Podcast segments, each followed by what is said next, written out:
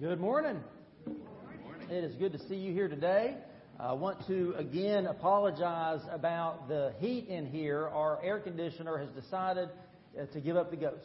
Uh, it is dead. It is done. Uh, you can stick a fork in it. And uh, the new air conditioner is just, uh, you can imagine with the supply chain issues, it's still a few weeks away. So uh, we're we're going to do the best that we can. We may have to end up moving into the gym here eventually if we can't get things uh, going uh, quicker. But uh, but we are aware it's a little warm, and uh, feel free to, to take your bulletin and, and fan yourself, whatever you need to do. Um, and, uh, and and hopefully next week it looks like we'll have maybe some cool nights before Mother's Day next week. We will be in two services. I guarantee you the, the first service probably will be a cooler service, so you may want to come to that one, right? So, uh, just FYI. And remember, there will we'll have these these wonderful opportunity to get a family picture made uh, after both of those services. So please come and be a part of that. Bring your family, bring your mother, grandmother, aunt, uh, neighbor, whoever is a, is a motherly figure to you, and we will celebrate her and enjoy our time together. So don't forget that. And uh, and I know what it's like to forget things. And and I am realizing the older I get, there's this weird phenomenon where I will be in a room and I'll walk into the next room and say, Now, what did I come in here for? Anybody else ever do that? It's like you step into the room and it's just like your brain was erased. And it's like, now I came in here for something. What was I going to do? What was I going to do? Now, if I'm going into the kitchen, there's no question what I'm going to do, right? That, that one's easy. But if I'm going into other rooms in the house, it just it, it floors me. So I looked into this. I thought I'm getting old. I'm losing my mind. It has nothing to do with age. So feel better about yourself. It does have nothing to do with age. There's this phenomenon called the threshold effect. And it's this weird thing where when you move into a new room or you leave the house or, or whatever, you come in the house, it's like your brain realizes you're in a different place and it like erases the hard drive of, of what it considers to be unimportant information. Which oftentimes it's wrong, right? Because sometimes it is important information that it, it tends to erase. Well, sometimes this happens to us as followers of Jesus Christ. We suffer from a threshold effect. John, uh, Jesus tells us in John chapter 20, verse 21, this is after his resurrection. He tells the disciples, As the Father has sent me, I am sending you. Jesus sends us from one room to the next, from one building to the next, from one town to the next. Jesus sends us out on an urgent mission. As we've sung and heard in Scripture this morning, we are a sent people, but we struggle to stay focused on that mission. Just like I might walk from one room to the next and forget, why am I here? Where am I going? What am I doing? It's like sometimes we leave these doors on Sunday morning from worship. We go home and we forget, why am I here? Where am I going? What am I doing? We lose sight of the mission, of why we are here, why we exist. And that's why it's so important for us to continually remind ourselves about this, about the Great Commission. Uh, if you've been around here any length of time, you've heard me preach probably a dozen sermons on the Great Commission. And there's just one Great Commission, so they all kind of start sounding the same. I understand that, right? It can be a bit repetitive. But we have to be reminded of this. You know, I mean, if, if the baptistry was being used every week, if, if we were just, you know, all of us going out winning people to Jesus left and right, that kind of reminds us on its own, doesn't it? So I'm going to keep on preaching this until we get there, until we start to see this happen. And, and that's also why you'll find our church's purpose statement in so many places, because our church's purpose statement reminds us who we are, why we're here, where we're going, and what we're supposed to be doing. So when we have that threshold effect, you walk out of your Sunday school class down the hallway, hopefully you'll see this somewhere. You walk up to the back of your car, maybe you've got a sticker on it with that logo on it to remind you of our mission, our purpose here, which is loving God, loving people, and making disciples of Jesus from all nations. Say that with me. Loving God, loving people, and making disciples of Jesus from all generations. That last part's not up there. It's a little long, so we left it off. The Great Commission is at the heart of who we are as a church.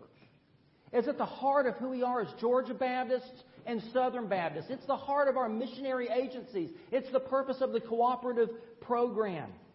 We are a mission minded, gospel centered people.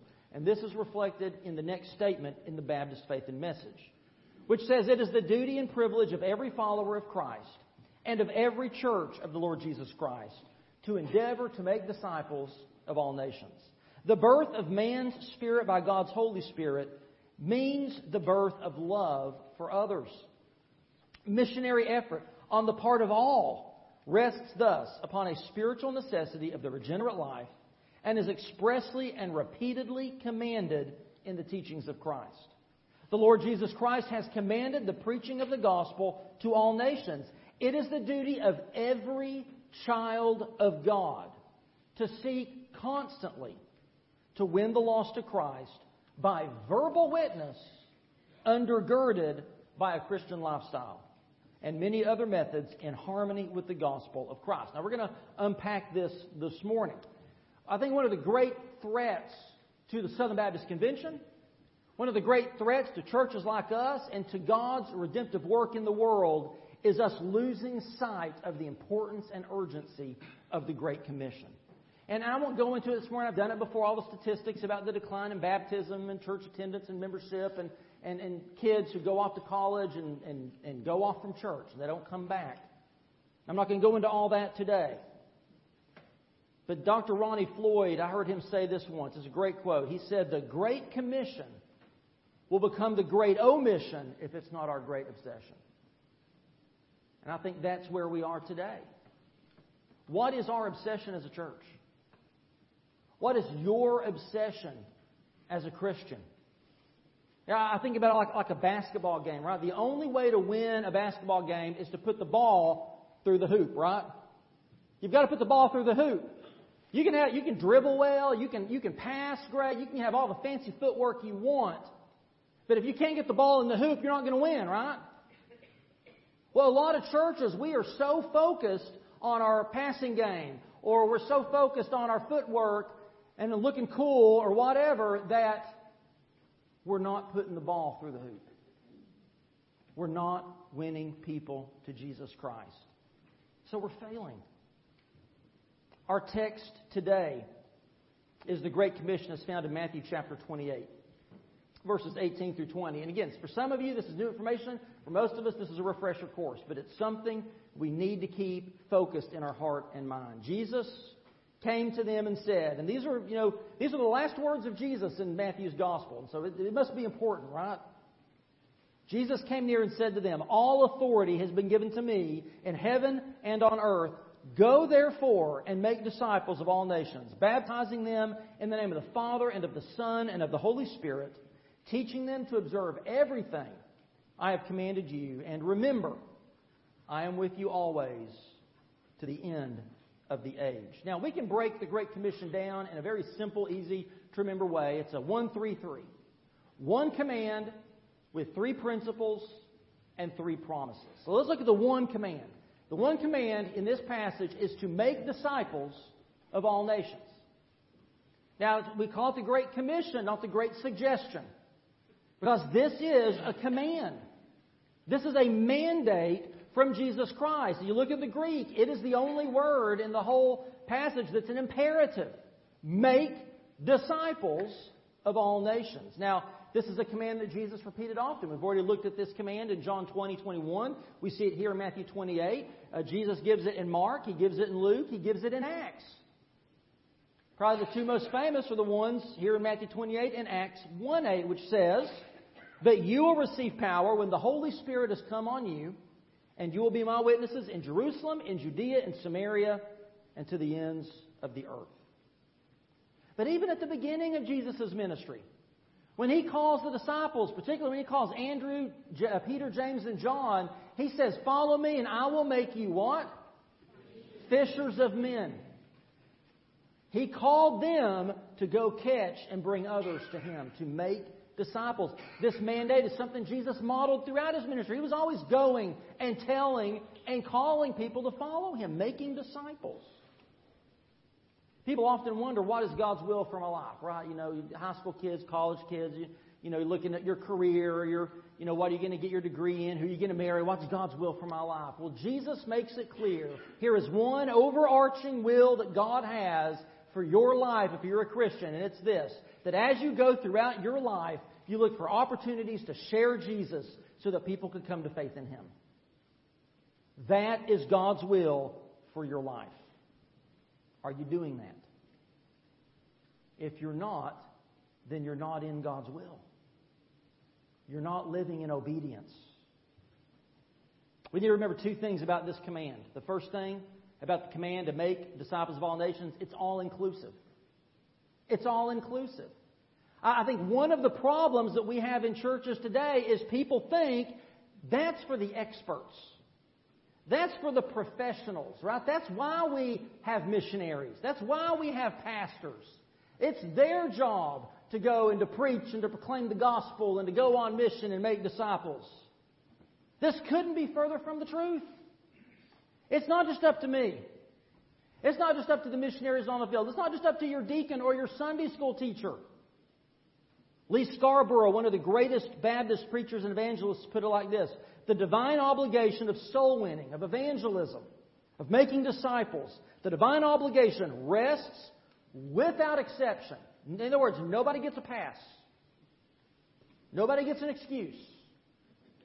It rests without exception upon every child of God. The Christian receives the essence of this obligation and call. When? At the time of his salvation. When you put your faith in Jesus Christ, from that moment on, you have this command. You have this call. You have this commission. It's all inclusive. Secondly, it's all encompassing. See, another mistake I think we make, in addition to thinking, oh, this is for the preachers and the missionaries, and the super Christians, the super spiritual ones. That's for them. We also mistakenly think that evangelism and missions are programs. Right? They're programs of the church. Listen, I grew up with RAs and, and high school Baptist young men, and then you had your GAs and your Acteens, you had your mission friends. These were missions organizations. Missions was a program. Missions is what we did on Wednesday night. We think that evangelism and missions is just something else the church does. You know, it's upward basketball, it's trunk or treat, it's VBS, it's, it's just a program of the church. We even have had committees, right? We had an evangelism committee, we had a missions committee. Now they're combined into the go and tell committee, right? It's a committee. That's their job. Well, yes, we can have committees, we can have programs and events and campaigns to help us accomplish the Great Commission, to help us go and tell our neighbors and the nations. But listen, missions and evangelism is more than just a program of the church, it's our purpose, it's our assignment, both as a church and as individual followers of Jesus. We are called and commanded to make disciples of all nations not just sometime, not just when it's at the church, not just as a program. It's all encompassing. It's all of our life. Now, you may be saying, well, David, what does it mean to make disciples? Well, disciple, uh, literally, the, the, the, Greek word disciple means a, a pupil, a, a, a student, a learner. You're somebody who follows a teacher to learn to be like them. So to be a follower of Jesus Christ, which means you have to put your faith and trust in Jesus Christ. That's what it means to be a disciple. Well, making disciples is our mission. Again, that's the only imperative in the whole passage. Make disciples. The other verbs modify that imperative. Go, baptize, and teach. Modify the mandate to make disciples. So, how do we do that? Well, simply put, we tell other people about Jesus. We call them to follow Him. We help them along the journey of becoming more like Jesus. And that's what the three verbs in this passage give us the three principles, the three ways in which we can make disciples of all nations. So let's look at those. The first is go. That's the first uh, modifier to make disciples that we see. Go. We need to intentionally pursue people. Now let's unpack that word go. It's a short word, but there's a lot in it. What does it mean to go? Well, first, it means praying. It means praying. Praying for our own efforts to make disciples, praying for the people that God places upon our heart and gives us opportunity to share Christ with, praying for those who can go places we'll never go and, and, and meet people we'll never meet. Prayer is essential to evangelism as it is to everything we do as Christians. Paul often would write to churches and say, Pray for me that whenever I open my mouth, words may be given to me so that I will fearlessly make known the mystery of the gospel. Paul encouraged people to pray for him. That God would give him an opportunity, that God would give him boldness, that God would give him the words to say. But then Paul also prayed. He prayed for the gospel to go forth and bear fruit around the world. He prayed for other people as well. But Paul put his feet to his prayers. He put action to his. He didn't just pray and check it off. He did something about it. He went and shared the gospel. He went and planted churches. He put feet to his prayers. We as a church rightly spend time praying for missionaries and learning about missionaries. We have weeks of prayer throughout the year, but we can't just stop at praying. There's a second aspect to that praying and giving. Now, through our tithes and our offerings here at First Baptist Church, we give to support mission efforts and evangelism efforts to reach our neighbors and the nations, right? We, we go local and global as we give. So when you give, you're enabling us to do things like the spring extravaganza the other week where the gospel was proclaimed numerous times. People heard the good news of Jesus, had an opportunity to respond. When you give, through us, through the cooperative program, you're supporting missionaries and evangelistic efforts in the United States and around the world. We do the same thing through the Mission Georgia offering, the Annie Armstrong Easter offering, and we're still behind on our goal for this year. At the Lottie Moon offering, these are ways that we give to empower and equip others to go places that we can't.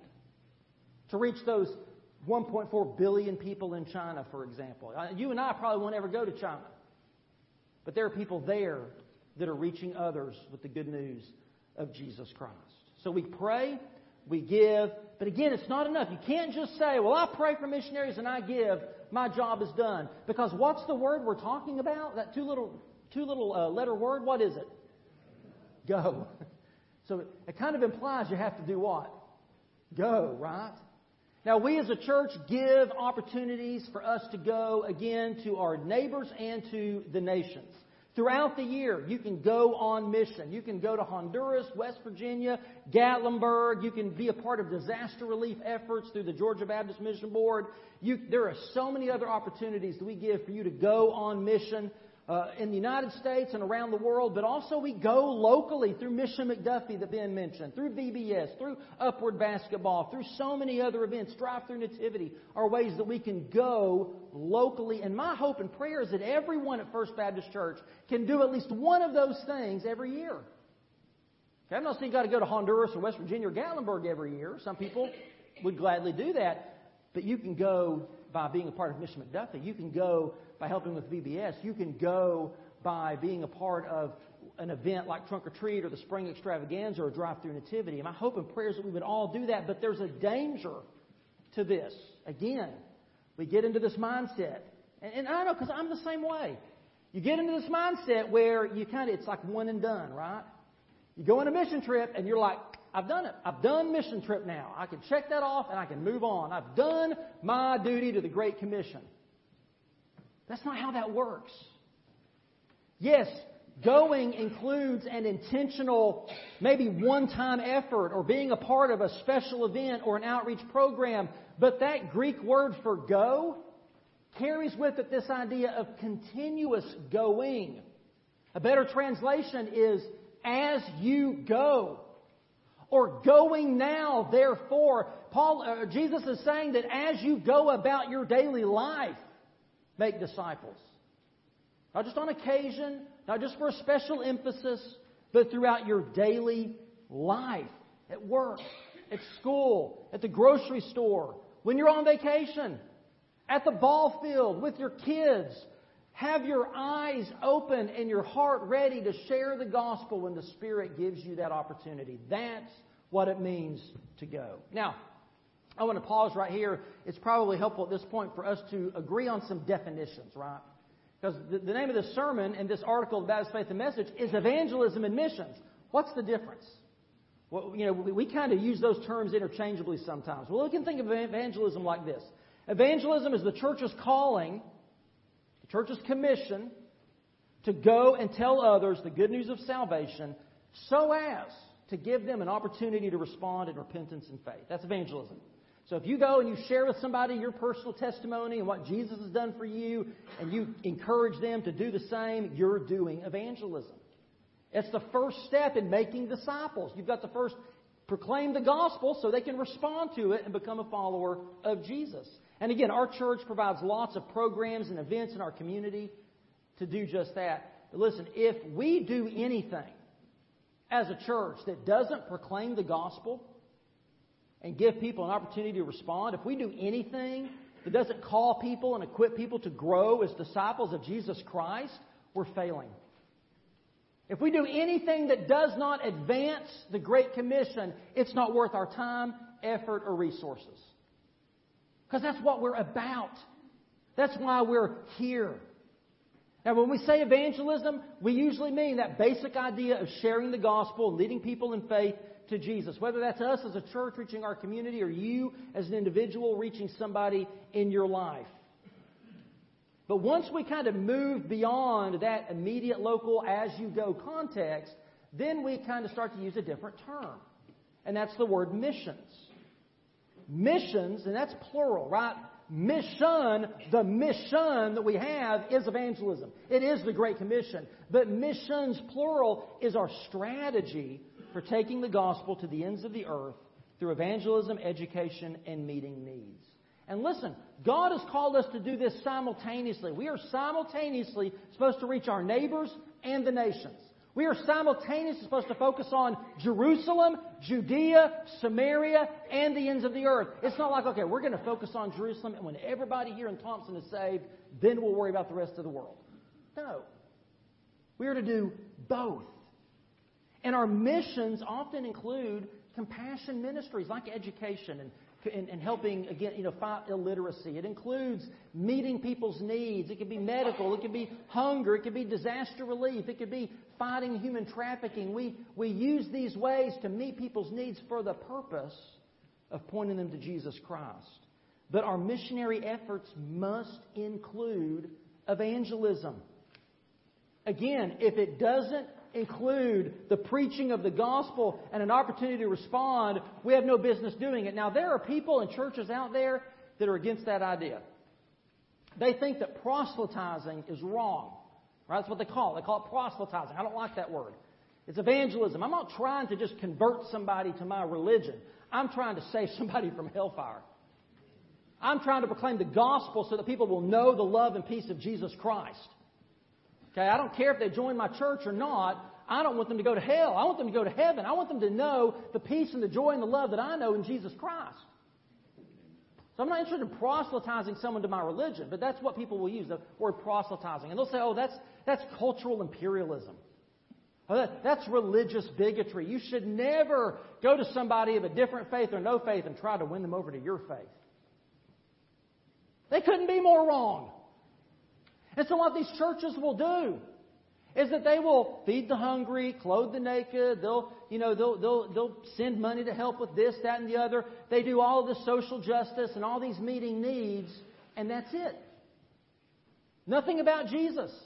They don't believe that Jesus is the only way to the Father. They don't believe that the name of Jesus is the only name given under heaven by, by which we must be saved. And so they stop short of that. But listen, if all you're doing is helping people with medical needs and with clothes and with food, then how are you any different than United Way? How are you any different than the Red Cross? How are you any different than any other wonderful service organization out there helping people? You're no different. The church then becomes just a service organization. That's not what we're here for. We're here to proclaim the gospel of Jesus Christ. And listen, sharing Jesus with people to lead them to saving faith is not bigotry. It is not intolerant. It is not hateful. In fact, I'd say it's the most loving thing you can ever do for someone. If you guys, you guys probably know the magician duo. They're kind of comedian magicians, Penn and Teller. You ever heard of Penn and Teller? You know, Teller's the little guy that doesn't talk. Penn's the big guy with the with the ponytail, right? Well, Penn is actually an atheist. And I saw a video, this was a number of years ago, uh, and he was talking about, I think he was on an airplane flight, and, uh, and somebody next to him started witnessing to him. And people were like, well, weren't you offended? you know, wasn't, you know, wasn't that insensitive and hateful of them? And he gives a response. Now, I'm not going to show you the video because it's one of those videos where he's got the phone locked down here. It's like they're looking up his nose, and that's just uncomfortable. By the way, listen, if you ever are FaceTiming with somebody, don't do it like this. Do it like this, please. That's free. I'm, you have to pay me for that one. But, uh, but yeah, don't, don't do it like So anyway, so I want to read to you what he said. He said, I've always said that I don't respect people who don't, and he uses that word proselytize. If you believe that there's a heaven and a hell, and people could be going to hell. Now remember, he's an atheist, so he doesn't think that. But he says, if you do, and you think that it's not really worth telling them because it would make it socially awkward, how much do you have to hate somebody to not proselytize? How much do you have to hate somebody to believe everlasting life is possible and not tell them that? I mean, if I believed beyond the shadow of a doubt that a truck was coming at you and you didn't believe that truck was bearing down on you, there's a certain point where I tackle you. And this is more important than that. From the words from the mouth of an atheist, he's 100% right. If what we believe about the Word of God is true, the most unloving thing you can do is to know that somebody is lost and not tell them about Jesus. We must make disciples. We do it by going. That includes praying, giving, and going. We evangelize. But then, secondly, part of making disciples is we baptize. So we intentionally go after people, but then we also involve them in a local church. Now, to be baptized means that you have come to the point where you realize that you're lost in your sins, you've repented of your sins, and you put your, your, your, your trust and your hope in Jesus Christ for salvation, right? That's the basic. So you're not baptized till you know you've given your life to Jesus Christ. So you're a follower of Jesus and you want to proclaim that to people and you want to identify with His church. That's baptism. It's the way that followers of Jesus obey first, right? It's the first act of obedience is to be baptized. So I want to ask you this morning first, if you've trusted Jesus Christ as your Lord and Savior, and you know that if you die today you'd go to heaven and you've never been baptized, what's stopping you? What's holding you back? My prayer today is that you would joyfully come today. And listen, there's no shame in saying, you know what? I've been a Christian for 30 years. I've never been baptized. But God has spoken to my heart today and now I want to come and I want to joyfully go through the waters of baptism. I, I pray that you would make that decision today. But when Jesus tells us to baptize disciples in the name of the Father and of the Son and of the Holy Spirit, what he's doing also is he's instructing us to include these new disciples within a community of disciples who identify themselves in the name of the triune God, a church. God doesn't save people and leave them orphans. He brings them into a family of faith. Jesus doesn't call people to follow him individually with no thought or commitment to, to anyone else. He always called a group of disciples. Because discipleship really can only happen within the context of other disciples, within the context of a local church. You think, and discipleship actually happens best in in small groups as well. I mean, think about it. Jesus, he taught the crowds, but he taught deeper truth to the 12, and he reserved his deepest teachings for three, for Peter, James, and John. Discipleship happens best in small groups, and that's why Sunday school and other small groups in our church are so vital. So we evangelize, we baptize, we intentionally pursue people, we involve them in the church, and then third, we teach. We invest in them through discipleship. And again, that's what Jesus was doing with the 12 every day. As they walked along the road, as they got up and sat down and ate together, He was training them not only to be disciples, but to then go out and make disciples. If you're a Christian, if you're a follower of Jesus Christ, you can't do it alone. I encourage you, deepen your relationship with your brothers and sisters in Christ. Deepen your spiritual growth as a part of a small group Bible study. And beyond that, I want, you to, I want to encourage you to consider who God would have you to disciple. Who would God have you to, to, to be a part of discipleship? Right? He calls us to not just be disciples, but make disciples. Who can you disciple? Maybe it's a coworker. Maybe it's a family member. Maybe it's a friend, a neighbor. Maybe you could host a Bible study in your home or at work. Maybe it's just you one on one with somebody over coffee. Listen, we've got resources we can give to you. We've got upstairs in, in one of our rooms by the office a whole shelf full of small group Bible studies.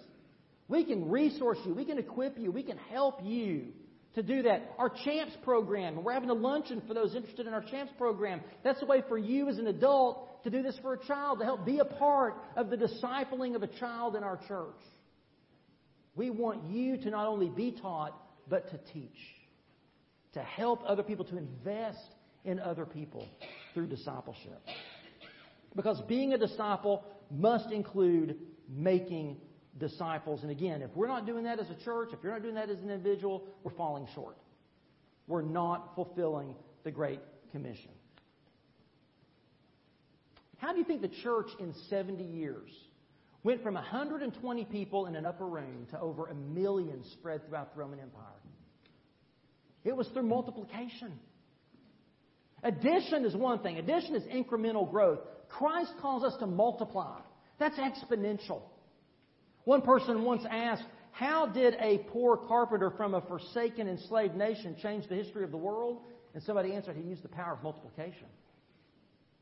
When you are a disciple because somebody led you to faith in Christ, and you go lead others in faith to Christ, and they lead others to faith in Christ, we are, ex- we are just exponentially growing the kingdom of God. Now, all this I know seems daunting, right? I mean, just for me, multiplication is daunting because I'm not a math guy, right? I mean, I can, I can handle addition. You start getting multiplication, I start to struggle and sweat just a little bit, right? But math aside, this is daunting stuff.